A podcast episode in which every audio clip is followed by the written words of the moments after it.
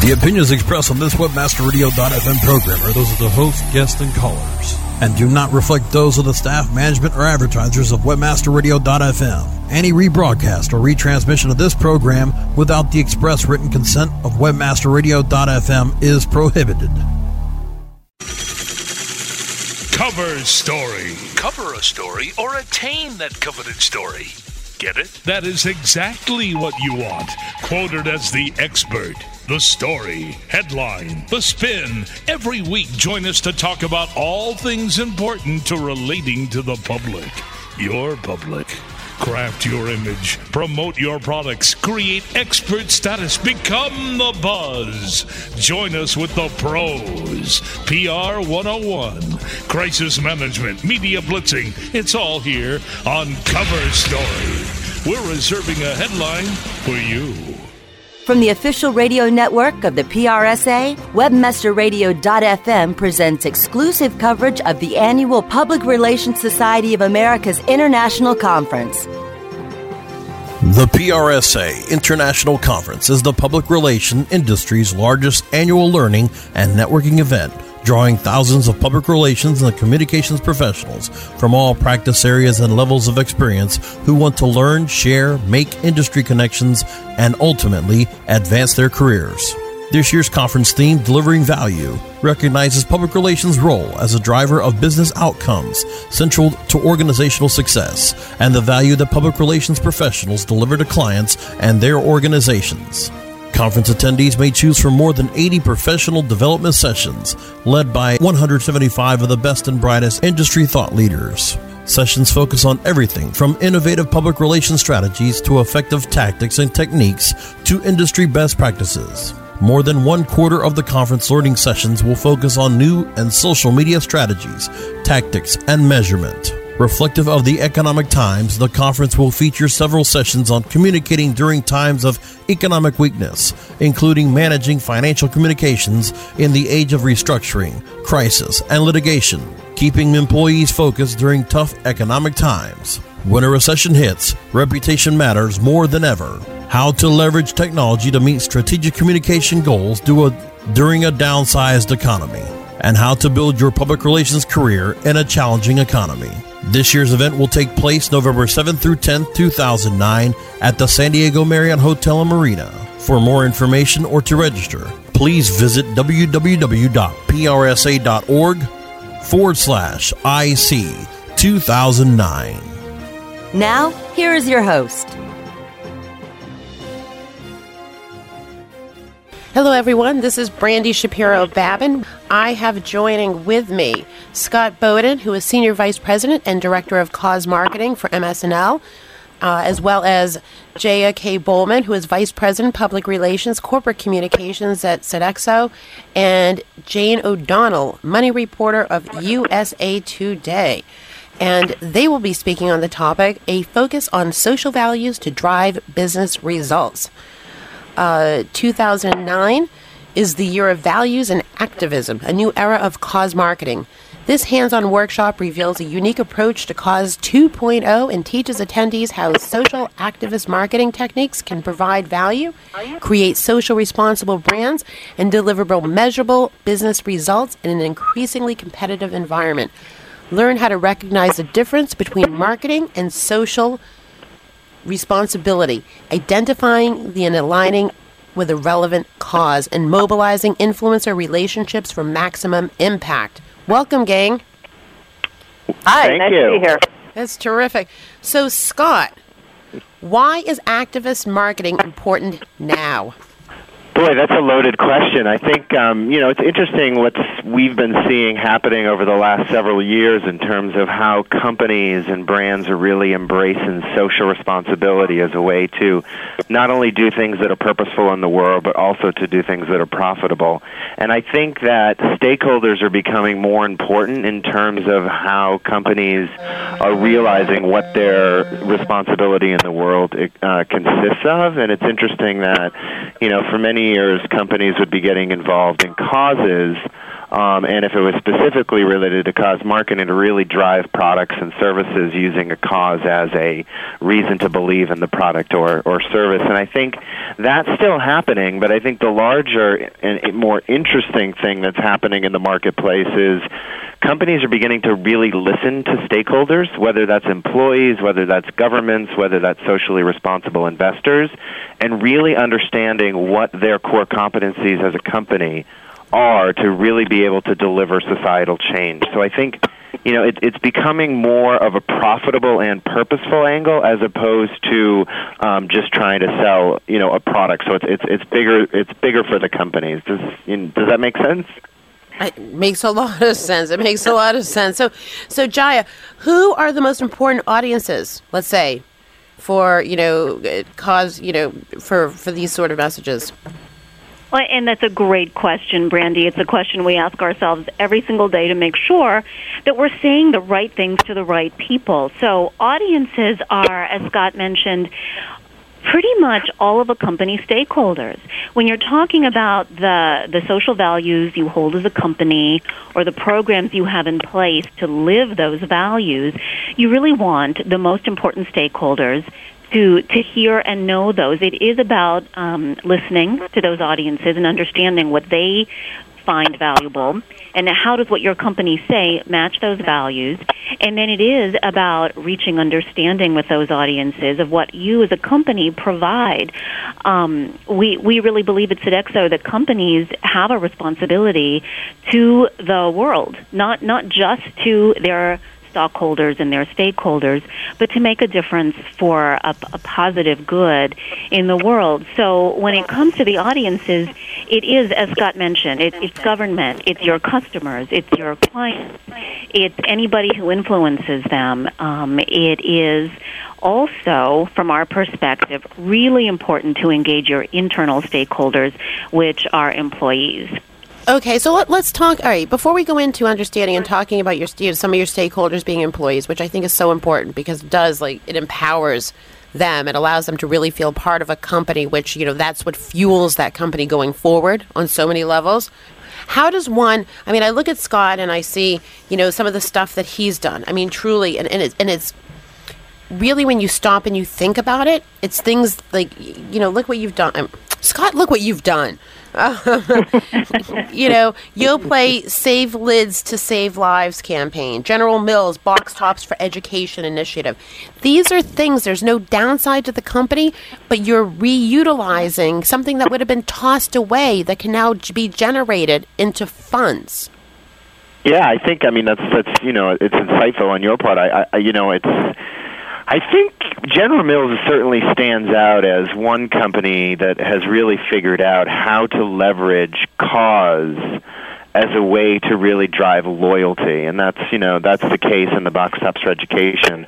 And you're right about lids. You know a simple idea as collecting lids and sending them in to raise money for breast cancer research is such a powerful idea but it's also relevant to the audience and you know if you if you really look into who the consumer is for a Yoplait uh, brand. It's it's you know it, it's it's a woman who really cares about breast cancer and is someone who has been touched by uh, breast cancer in her life. So you know it can really be a powerful marketing driver for a brand to not only build loyalty but also to drive sales in specific time periods uh, of the year. So Jane O'Donnell, money reporter of USA Today.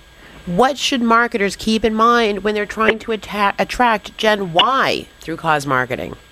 Oh, well, first, let me mention that um, uh, not only am I the retail reporter at USA Today, but the reason um, I'm talking about Gen Y is because I just finished a book called Gen Buy, B-U, big Y, uh, How Tweens, Teens, and 20-somethings are Revolutionizing Retail.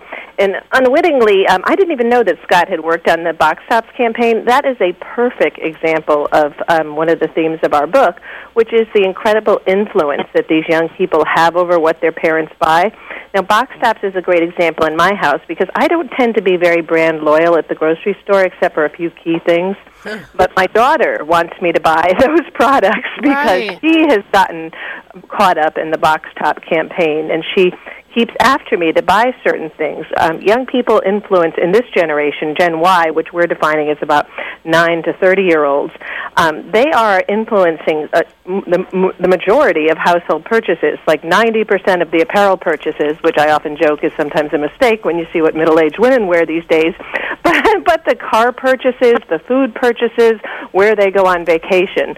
So you do really need to tap into Gen Y. It's only going to be about six years before their income surpass adults, and they really do want to connect with brands. They um, they're they may not be. You know, you mentioned the tragedy that so many adults have seen. These young people have been very very affected by Enron and all this, all the white collar crime. Certainly, the recession.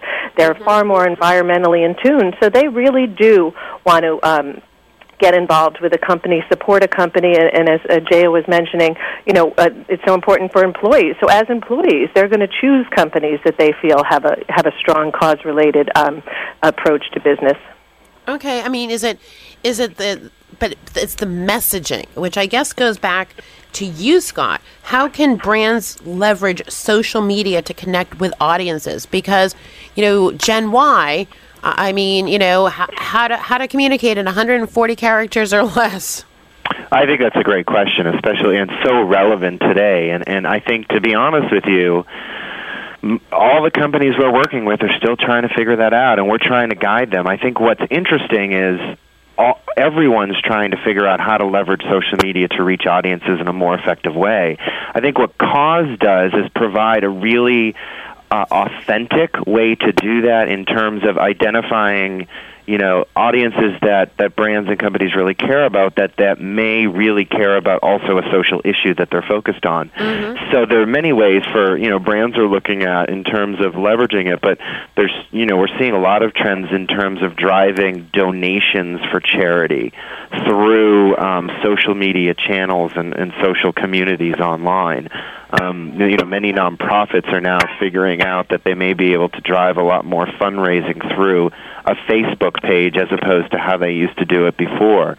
So, you know, brands, um, as it relates to cause, have such a powerful opportunity to really drive their social mission and their social values through social media channels. However, I'll caution, um, we're still all really trying to figure out the right ways to do it uh, and learning as we go. So nobody's really solved it, but I think there's a lot of tests that are happening right now, even with mobile phones and giving, mm-hmm. you know, click to give campaigns. so I think there are many ways to do it. I would just say, you know, proceed with caution and really use it as a test period or a test opportunity before really investing in it too much. Good for you. And do you find, and, and this question is really open to all of you, any of you, that because, you know, uh, social media means, you know, so many different things to so many different people, everyone's out there having a con- potentially, let's say, a lot of people are out there having a conversation about, you know, your respective brands, but it's in such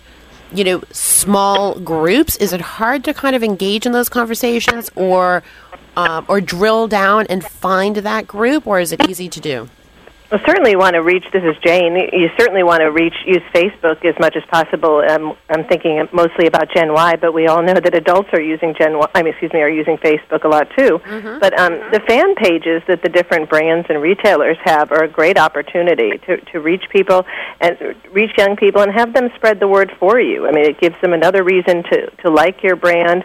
And the the key with Gen Y, at least, is to to um, make the cause something that kind of facilitates their social status. So their connection to a brand, and they have a connection to a brand that can elevate their social status, but also a connection to a cause. So, and then that gives them a chance to, of course, kind of trumpet it on the web. Which is which excellent, extremely, extremely well said. Um, Jaya, is is employee engagement an important factor in cause campaigns? Yes, absolutely, absolutely. What what we're finding is, um, you know, a company that has any any size of workforce. Sodexo has a huge workforce, 125,000 people in in North America alone. But when you consider that your employees can be your best brand ambassadors and they can also become activists in whatever cause or whatever social programs that your company has, it really makes sense to engage them early. So what what seems to make sense is to engage your employees before you go externally, before you try to engage your customers and clients, for example. And then you have a built-in um, just a huge number of people who are willing to spread the word for you. And so that engagement needs to come early, and there are lots of ways to do that um, through what could be considered more controlled channels, since you're reaching out to them through your own company communication tools. But um, in terms of activism, I agree with you know what um, Jane and Scott have, have said about college students, especially, have become a really big external audience for us, and we're reaching them through a variety of of, of ways. One of those is through our employees. Um, and we have found through through the work of the Sodexo Foundation related to hunger, for example, mm-hmm. that if we put some programs out there and let them get involved, let the college students get involved, mm-hmm. that's one of the best ways to engage them and then they they tell their story in social media on facebook on all these different places and we're attached to that um, and we're doing a, a lot of good things. Um, we've done a lot of um, great campaigns recently to collect food um, for food banks, for example, to address the issue of, of hunger in the nation. Um, and there's a tremendous uh, number of tools that, as Scott said, we're we're still trying to figure out the best ways to do things. But it's I, I think from a communication standpoint, there have never been so many wonderful opportunities to reach out to key audiences. No, it's interesting. Also, the Sodexo is so well positioned to to kind of um, because you're so you're so you're spread out across the country. You do have so so many young people to really you know help use your employees and and the college students you're serving and high school student students to find what are the best causes and like you say to help them communicate the message for you. So many companies don't have that that luxury. Yeah, yeah. So it becomes really, you know, reach reach the college students or or any of your key audiences through the work through your work itself. And um, because and they certainly want to really connect with other young people. They'd rather they don't want to hear a forty year old tell them what they should support. They they want to uh, somebody they can connect with on the same level. Hey, hey, now, Right. Jane. You know, forty is a new twenty. and not the twenty year old. I old. hope so. or is a new, you know, 17 will get you 20. So I'm going to say, you know, 40 is the new 20. Please don't dress like one. Do us all a favor. Oh, I know.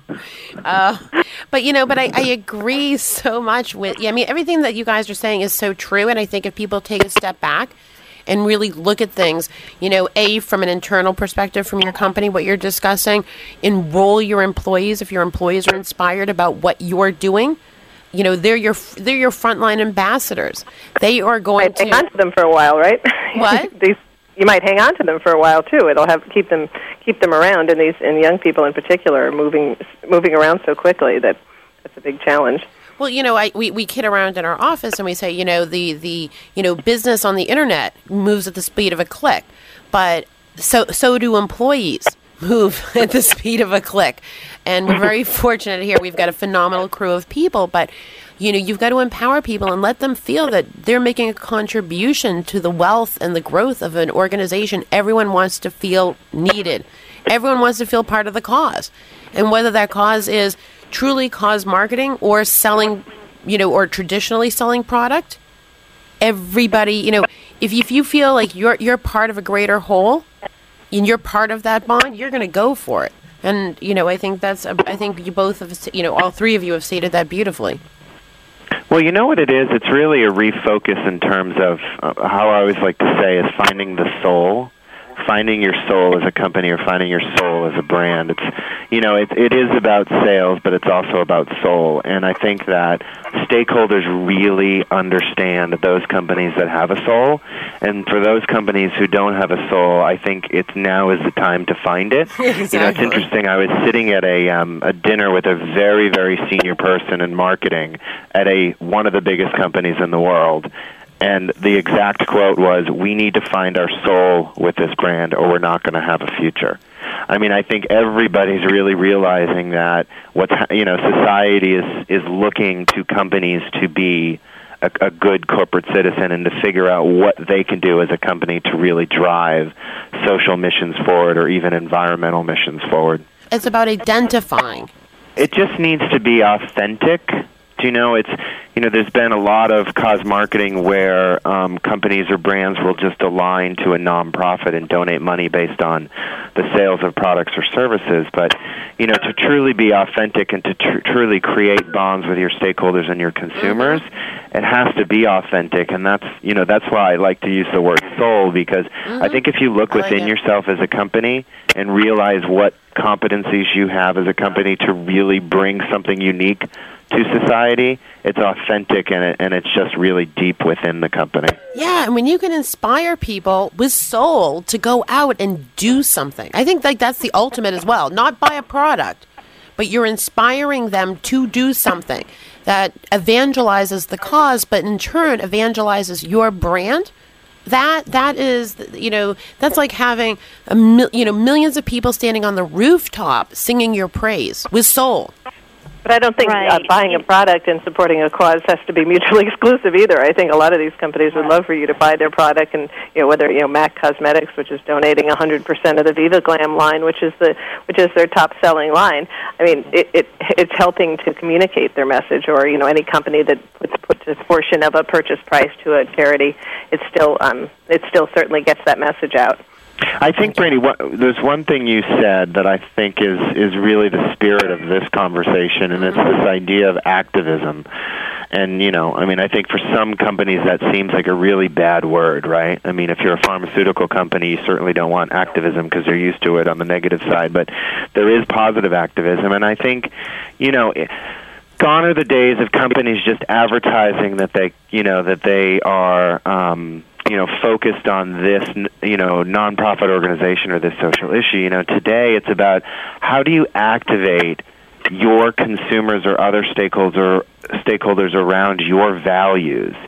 And you know social media really plays a lot into that in terms of reaching the right people to drive you know activism um, and connect it back to the company in terms of really being the hero and, and, and rallying all these people um, no matter where they are around a specific social issue which you know leads to activism and also um, you know it it gets more people involved so it's just not the company trying to you know solve it solve a need Amen. This is Jaya. What what we'd like to talk about here is to harness the activist nature, and we're talking about college students here mostly because they are our most activist audience at, at at Sodexo.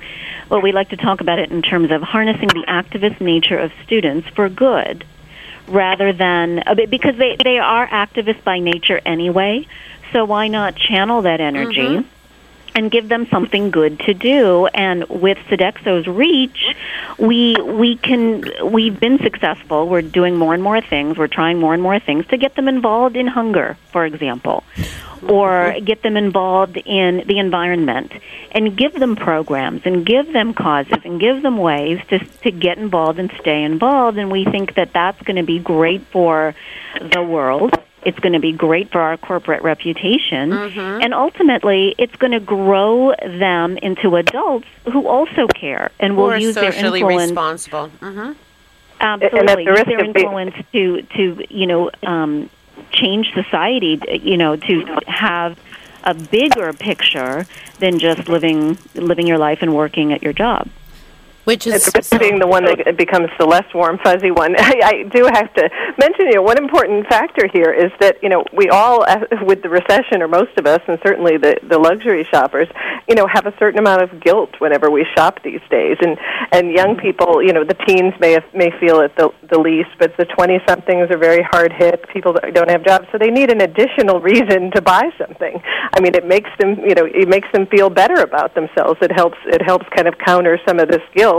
And, and another point I think that's important to make, that it's kind of funny to even say, but, but um, you know, I, who's who's to say, you know, who, what generation is the most charitable? But young people, it's very important. I mean, their self-image is so important to them. So even if they're, you know, maybe they're as charitable, maybe they're less charitable, who knows? But they certainly the importance of, of appearing charitable and supporting a cause is even more important to them, particularly if it's, you know, a hot one and it, it you know adds to their social status. so there's some other good reasons that that cause marketing. I mean, it can can um, really help a company. What we're finding is that this whole thing, this whole area, has to be more than marketing. You know, audiences really expect companies, big or small, to live their values and not just market their values. And so it puts a lot more responsibility on companies to really be transparent in what they're doing as companies and really to examine all their practices and be sure that they're above reproach. I mean, trust in big companies these days is low at an Mm-hmm. all-time low. I think it's creeping slowly back up, but but there's a reason that that, you know, big corporate America reached that state and audiences are fed up with with that and they de- they're demanding things from companies that they never have before. And to live your values as a company, I I what we're seeing is that that's never been more important. Well, one of the big challenges is, and, and I've been on both sides of this as somebody who's got a publicist trying to sell a book, and it's very hard to, as, as everybody in public relations knows, to just kind of get heard above all the all the noise.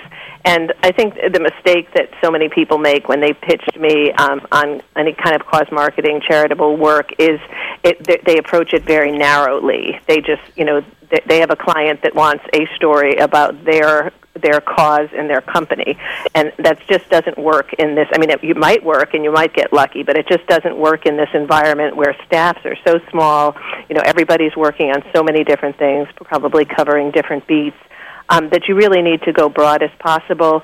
You know, hope for a story. You know, maybe on the cause itself. You know, a broad story. I'm I'm fascinated. Um, uh, particularly where there's a the body shop, for example, does something on human trafficking.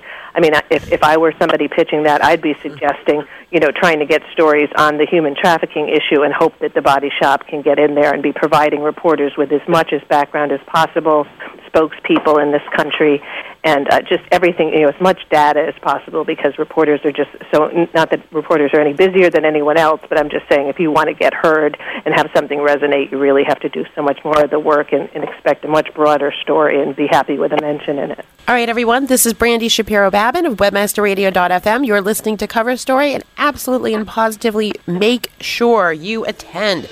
Thank you for listening to exclusive coverage of the annual Public Relations Society of America's International Conference, only on WebmasterRadio.fm.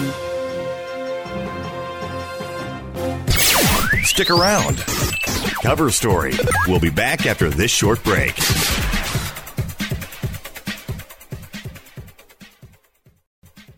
This is a test of the PR Web content and news delivery system from PR Web and PRWebOffer.com. If this was a real release date, your story would reach more than 30,000 journalists, 250,000 RSS subscribers, and just over 30,000 unique websites. PR Web can reach your target audience online, drive traffic to your website, achieve high rankings on search engines, and get your content on top news sites like Yahoo News. Editors are available 24 7 to help you optimize your content for maximum exposure to over 70 million people in the U.S. alone. If this were a real PR Web release date, your website would have so much traffic you'd be tempted to duck and cover. If you have an online marketing emergency, go to prweboffer.com for 25% off. PR Web, the premier online news release and content distribution service.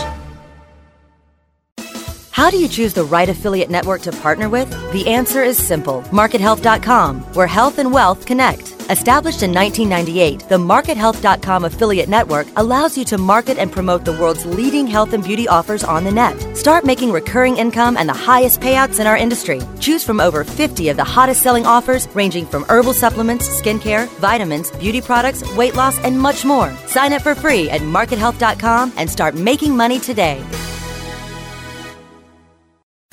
Are you happy with your landing page performance? Discover how to improve your landing page performance with conversioncritic.com. Brought to you by Engine Ready. Turn your underperforming landing pages into cost effective sales producing machines. Be sure you're not wasting your precious PPC budget. Conversion Critic tools give you the ingredients to create high converting landing pages. You don't have to be an expert to use Engine Ready's Conversion Critic tools, but you'll feel like a landing page pro. Take the guesswork out of increasing your conversion rate. Visit conversioncritic.com and boost your conversion rate for free. That's www.conversioncritic.com.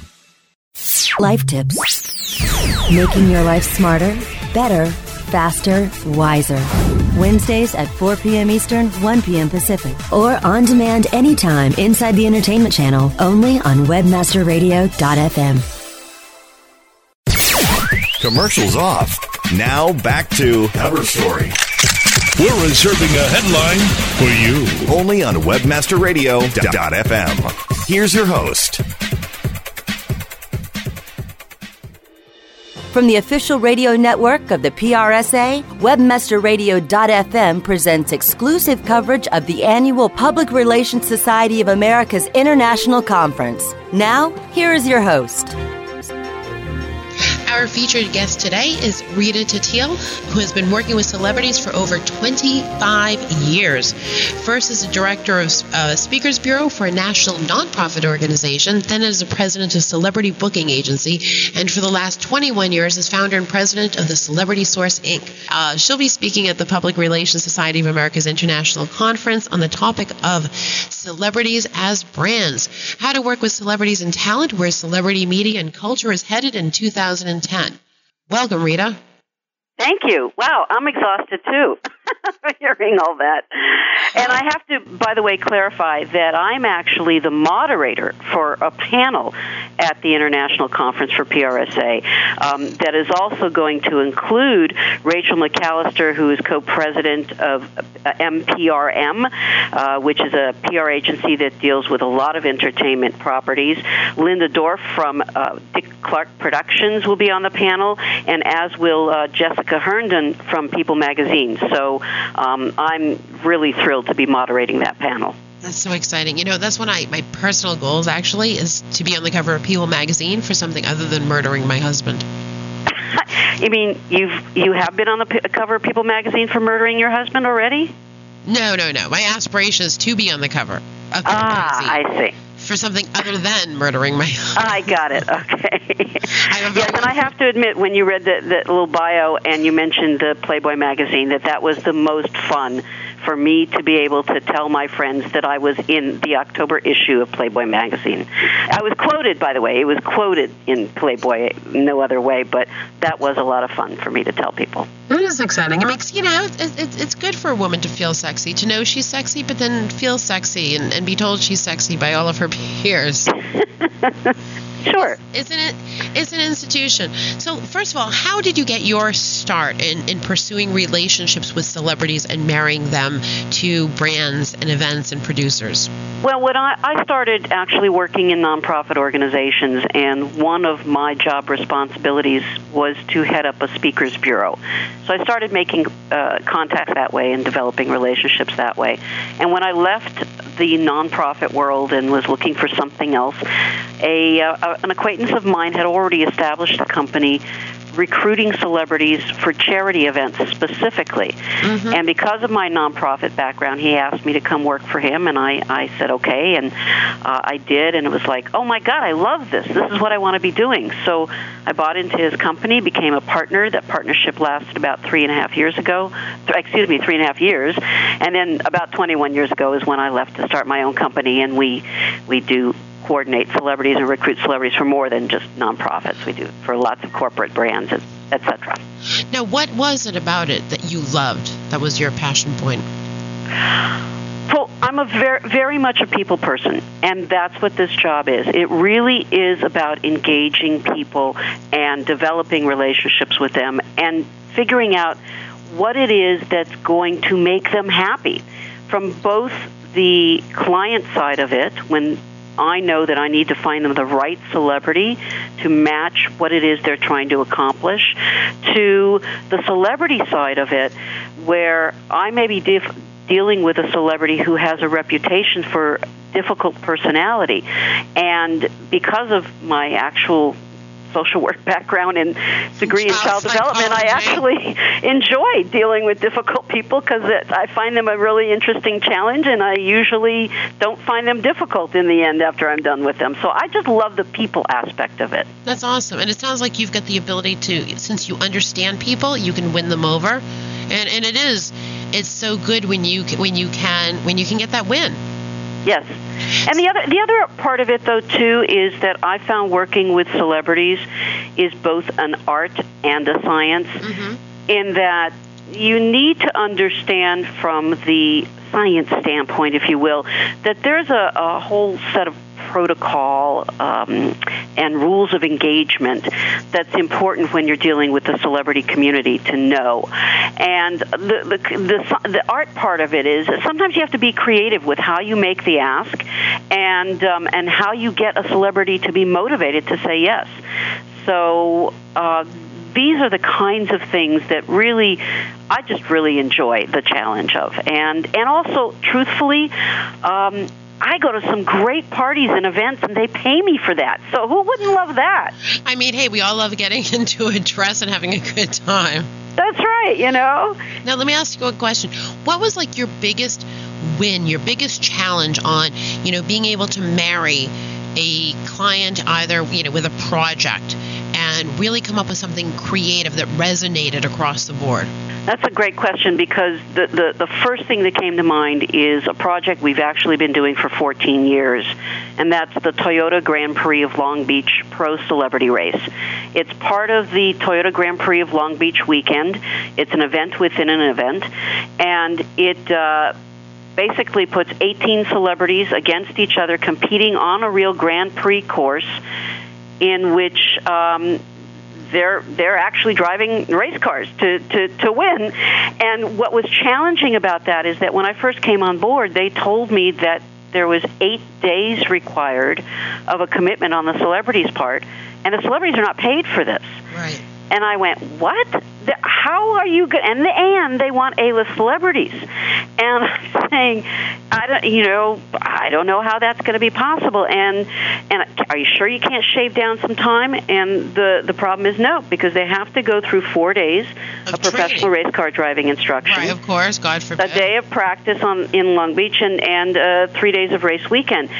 So we had to come up with other creative ways to get their attention, to get them on board, and um, it was quite a challenge. But we moved that race. I told them that I wanted to move from their kind of C level celebrities where they were to their A level celebrities, if you would, within a five year period, because it would take that long to kind of get the, the reputation developed of this event and stuff. Well, it only took us three years because within three years' time we had um, uh, George Lucas on board, we had Ashley Judd, we had John Elway.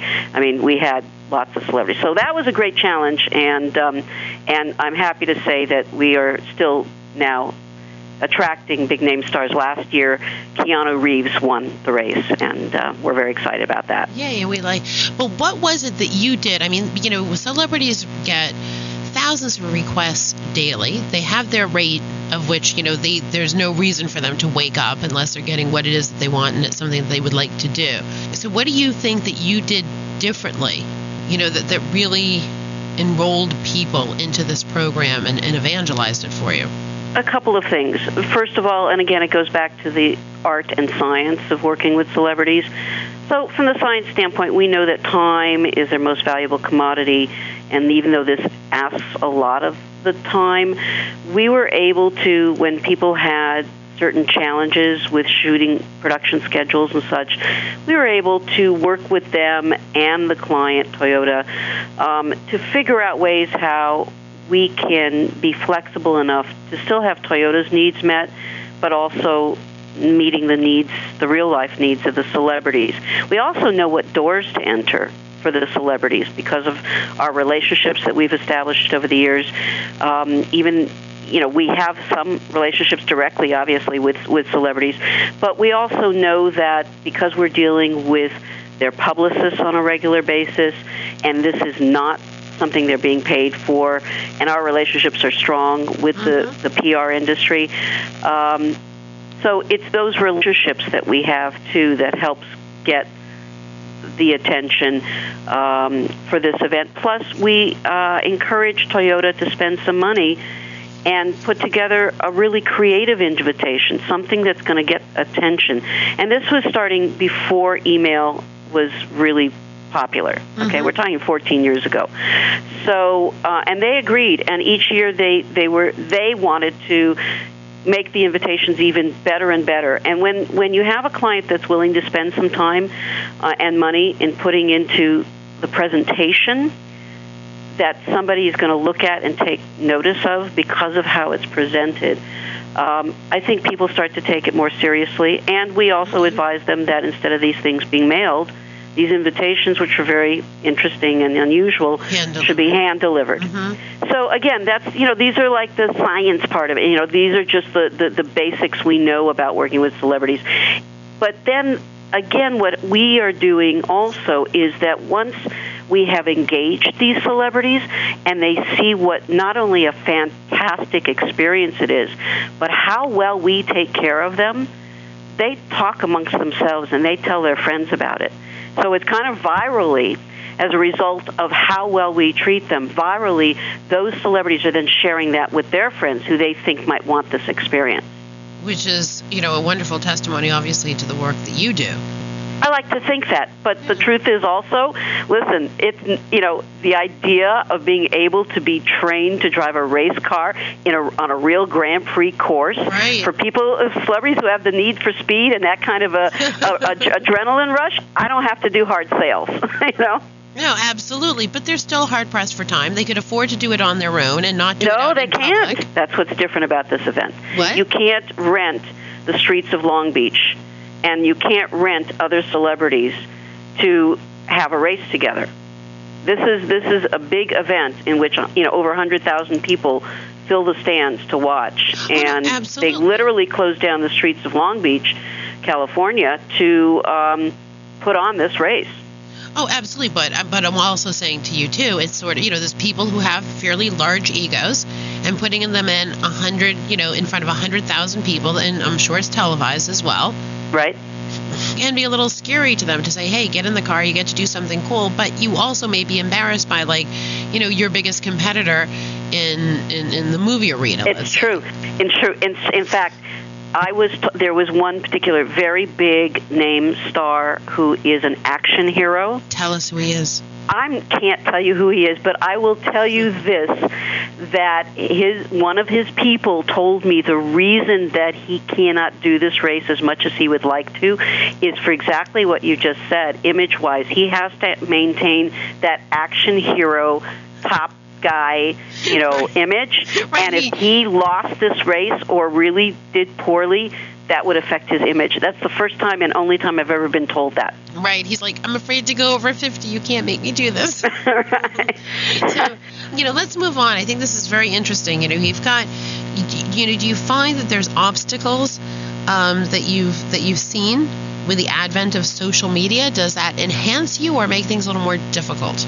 Well, I wouldn't use the word obstacle as much as challenges. There, there's definitely challenges as a result of us being now in a 24-hour news cycle and everybody being a reporter out there. If you have a, you know, a, a cell phone with a camera in it, um, it's it's you cannot escape the public eye anymore. Uh, if you're a celebrity and you're out in public, so the challenges that are presented to publicists who represent celebrities are huge in that they are now on a 24-hour, 24/7, you know, cycle working with their clients because if something happens in the middle of the night, the news uh, with their celebrity client, the news is instantaneous, and they have to be able to react to it on behalf of their client uh, in a way that is professional and suitable for the situation.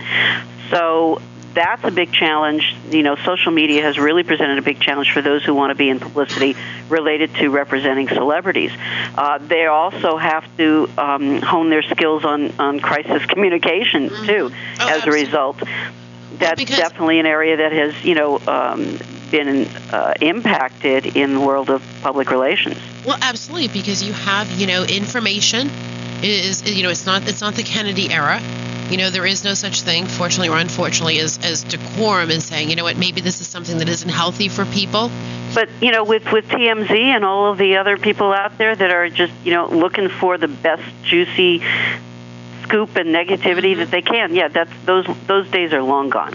It's very sad, and information moves at the speed of a click, and these publicists need to be able to keep their finger on the pulse of what is going on, who's saying what where. The consumer's becoming a heck of a lot more savvy. So they're having conversations about in real time about you know the, the celebrities. Now I want to ask you a question too. What about those um, celebutants? How hot are they, and how meaningful are they, and what's what's their what's their shelf life? And you're talking about the reality TV stars? Not even not even the reality TV stars, but you know you have a lot of people. Yeah, uh, yes, I guess let's start with reality TV stars. Yes. I mean, when you say celebutants, are you talking Paris Hilton? Are you talking? I mean, who are you talking about? Sure. Let's talk about Paris Hilton and make poor Conrad roll over in his grave. you know, there's some people out there who are just famous for being famous. I mean, in in a in a different generation, George Hamilton was one of those, and today it's Paris Hilton. Uh, among you know other other people, and you know I think w- what happens is that you know these people become larger than than life people that everyday people um, can uh, maybe feel a little um, bit closer to because uh, their everyday lives are being exposed there. You know, it's it's like we are a celebrity obsessed society, and celebrities are famous, and people who are kind of you know sa- you know quasi celebrities uh, are also you know famous. Uh, fame represents power and influence, which most people want to have, Absolutely. and people the public lives vicariously through these people's lives, and uh, and therefore they are influenced by them. They're influenced by what they wear, what they consume, what they think, what they do. Um, like I said, they're larger than life individuals who um, we perceive as special in some way, and when there's an aspect of our life that is you know shared by a celebrity that's similar to our own lives Mm-hmm. especially with reality tv it's not hard to perceive our own specialness you know or to you know go the opposite extreme and say wow they they are really awful they have it so bad thank goodness i have my own life You know, being as positive Exactly. I think you made two really good points. I think in general it's all about the bond. So people want to feel aligned with someone. right You know? Um, so I think that's extremely important. So, Rita, I'm so sad we are coming to the end of this interview, and I feel like we've barely scratched the surface. agreed What I'd love to do is, um, before we leave, I'd love to talk, I'd love to hear perhaps um, a couple of predictions from you, if you. Mm. Oh. Right. Let me look at my crystal ball. no, actually, I- you know, I I think that we are definitely moving much further away from celebrity traditional celebrity endorsements of brands. Um, I think we're going to see a decline of celebrity attachments to advertisements in the coming year. Um, we're moving away from more of the one-way advertising and commercials to more interactive experiential and personal touchpoint dialogues.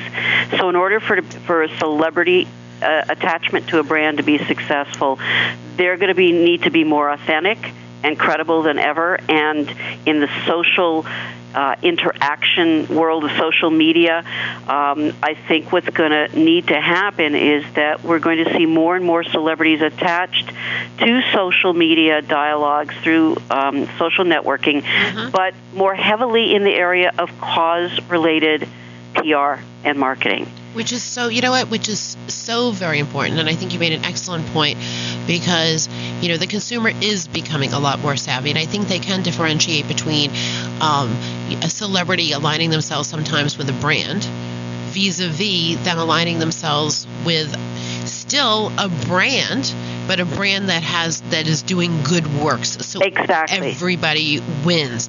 I know exactly. you're also going to be interviewing or you're going to be moderating i should say um, for the prssa which is the um, college students.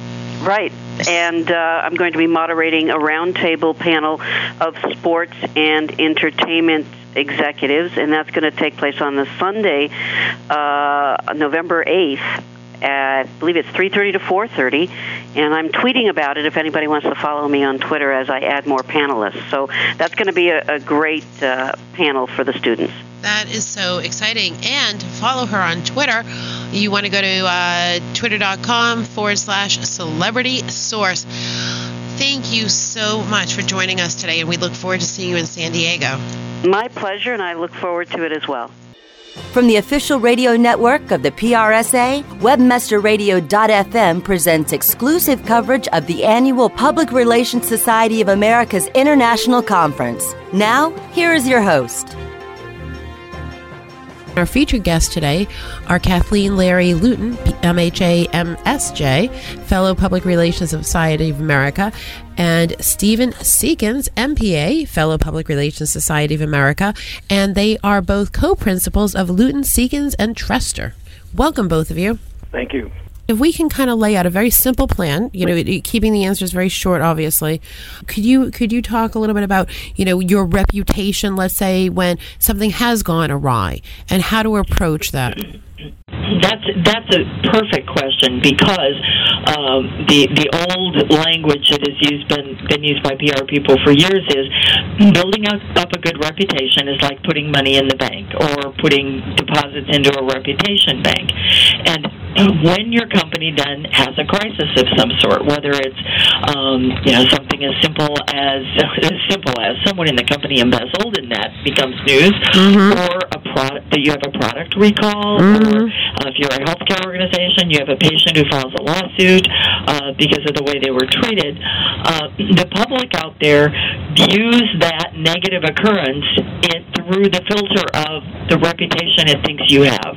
So if they think of a hospital as being absolutely top notch, wonderful, great, uh, and there is a lawsuit filed, they tend to, to cut the hospital some slack and say, yeah, that's okay. I mean, that's a bad thing that happened, but it's still a really good hospital. and there was a case, and I don't want to be too specific, in uh, at a major academic medical center about 10 years ago, where they had an occurrence that was very, very, it could have been reputation destroying, um, uh, involving um, uh, a couple of babies who were switched right. in the hospital, and the mothers took home the wrong baby. Mm-hmm. And this wasn't discovered for a couple of years. And of course, there was a lawsuit, there was hysteria, there was all of this. But when the hospital went back out into the communities a couple of years after that and surveyed what people thought of its reputation, and this this surveying was actually done after there had been another, mm-hmm. uh, not quite so dramatic, but another sort of issue that could have shaken reputation and had gotten a lot of publicity. Their their overall uh, positive ratings oh, by people oh, in the community hadn't moved an inch. Mm-hmm. And when they were probed, people said, "Well, you know exactly what you just said. Things will happen at any organization. You can take a big bad hit and still survive it. Whereas companies, for instance." like an airline or a a uh, you know companies that people like to get mad at. Um, if their goodwill bank isn't full at all, or people think they have a lousy reputation, mm-hmm. uh, then then one bad thing happens and everybody piles on. And I think poor JetBlue Airlines is another good example because they're I fly JetBlue all the time and they're right. absolutely great. Absolutely. But they had that one disaster at JFK where people sat on the plane for eight hours because of the weather and they couldn't take off and they couldn't go back to the gate and that got huge national publicity and it's talked about all the time. And now you'll find sometimes people who've never even flown JetBlue don't know anything about it, but you hear something bad about JetBlue and they'll pile on and say, "Oh yeah, they're terrible." So oh. it's, it's, the reputation you build or shape really can impact um, uh, you in good times and certainly in bad. Yeah, I mean, I think the exciting thing is you bring up JetBlue, and it's such an interesting point. And if I if I I think I'm remembering the exact same one that you did is you know, they absolutely have the persona with whom they have, but they employ, um, you know, social media strategies. They employ, I mean, there's a lot of, they get involved in a lot of different groups and arenas and, you know, their turnaround and being able to listen to the groundswell, you know, put their ear to the, to the ground, so to speak, to hear what people are saying allows them to say, hey, guess what? We did mess up, but what is it that we can do to help make this up to you? Because this isn't something that's a common occurrence. JetBlue is one of the only airlines out there that has, you know, um, TV and Wi-Fi and you know larger room. I mean, people prefer to fly JetBlue than anyone else, and it's awesome. Sometimes it's awesome when a company hits something, um, something like this, because it allows them to see how aligned you know their their their clients are with them and who's going to stand up for them. And in this age of the internet it's the greatest thing because your best evangelists are your customers. So not only are they paying you to board that plane but they're also out there promoting all of the wonderful experiences they had, whether it be on TripAdvisor, whether it be on their own blogs or other, so you know, um, business things out there promoting for you. And I think probably one of the most important things is to have a PR professional who's tuned into all of those very important channels, able to hear what everyone has to say and then go back to the client and say here's what people are saying here's what they're upset about and here's how we can take like what you said the the the coin in the bank and and turn that coin in, into you know a lot of benjamins but in a band but in a but in a management sense here's the key point at Mm-hmm. this stru- at this juncture and that is is that when the crisis happens because most companies are going to have that happen somewhere in their in their career their, Mhm. their time frame absolutely when that happens, how effect how effectively do you manage that? So one of the things we counsel people Mhm. is, in essence, how to put together good crisis communication so that instead of letting something languish, you are on it from the very get go. Amen. You are working it from the very get go. You are being transparent with media people and the public, and so you are actually enhancing your reputation, Yes. even in the process of dealing with a Brilliant. bad situation. Brilliant. So, I mean, that's a key, key part of, of the way we view reputation management. Stephen, can I tell you? Thank you. You hit the nail on the head. Right? That's what There it's you about. You know, how to attack things, how to handle things. People don't want to see th- anything in black and white unless it's actionable. You know, they want to hear a human voice saying, hey, I'm sorry. Guess what? I'm the head of the company. You know, it doesn't matter where in my company things got confused. It wasn't, you know, there was no intent of malice, but I, as the leader, take responsibility for this. But we are also now, because sometimes things happen, we don't, we, we you know, we can't predict the future. You know, this is a one-time occurrence, and we're gl- lucky that it's a one-time occurrence. And enrolling your constituents and creating, helping you to create a plan for it not to happen, empowers them and also in, in, incites them to come back and and you know continue working with you. So I think you know you guys both brought so much to this interview. Um, Stephen Seekins as well as Kathleen Larey Lewton, uh, who are both co-owners, co-principals of Lewton Seekins and Trester, and will be speaking on the panel when a recession hits. Re- re- reputation matters matters more than ever. And you know, anyone who knows me personally, I always say the only thing in the world we have is our reputation, personally or professionally. So I'm looking forward to uh, that panel. Thank you both for spending the time with us today. Thank you. You bet. Thank you for listening to exclusive coverage of the annual Public Relations Society of America's International Conference, only on WebmasterRadio.fm. Career success. With it comes a better salary, greater responsibility, and industry prestige. Increase your chance for success by attending the PRSA 2009 International Conference, November 7 through 10 in San Diego. Learn from public relations thought leaders as they discuss the industry's hottest issues, from social media to social responsibility. Hear keynoters Arianna Huffington, Todd Buchholz, and Bob Garfield break down world events that influence business and affect you, and network with industry contacts who can help you get ahead. Log on now to reserve your spot at the PRSA 2009 International Conference. To register, go to www.prsa.org. That's www.prsa.org.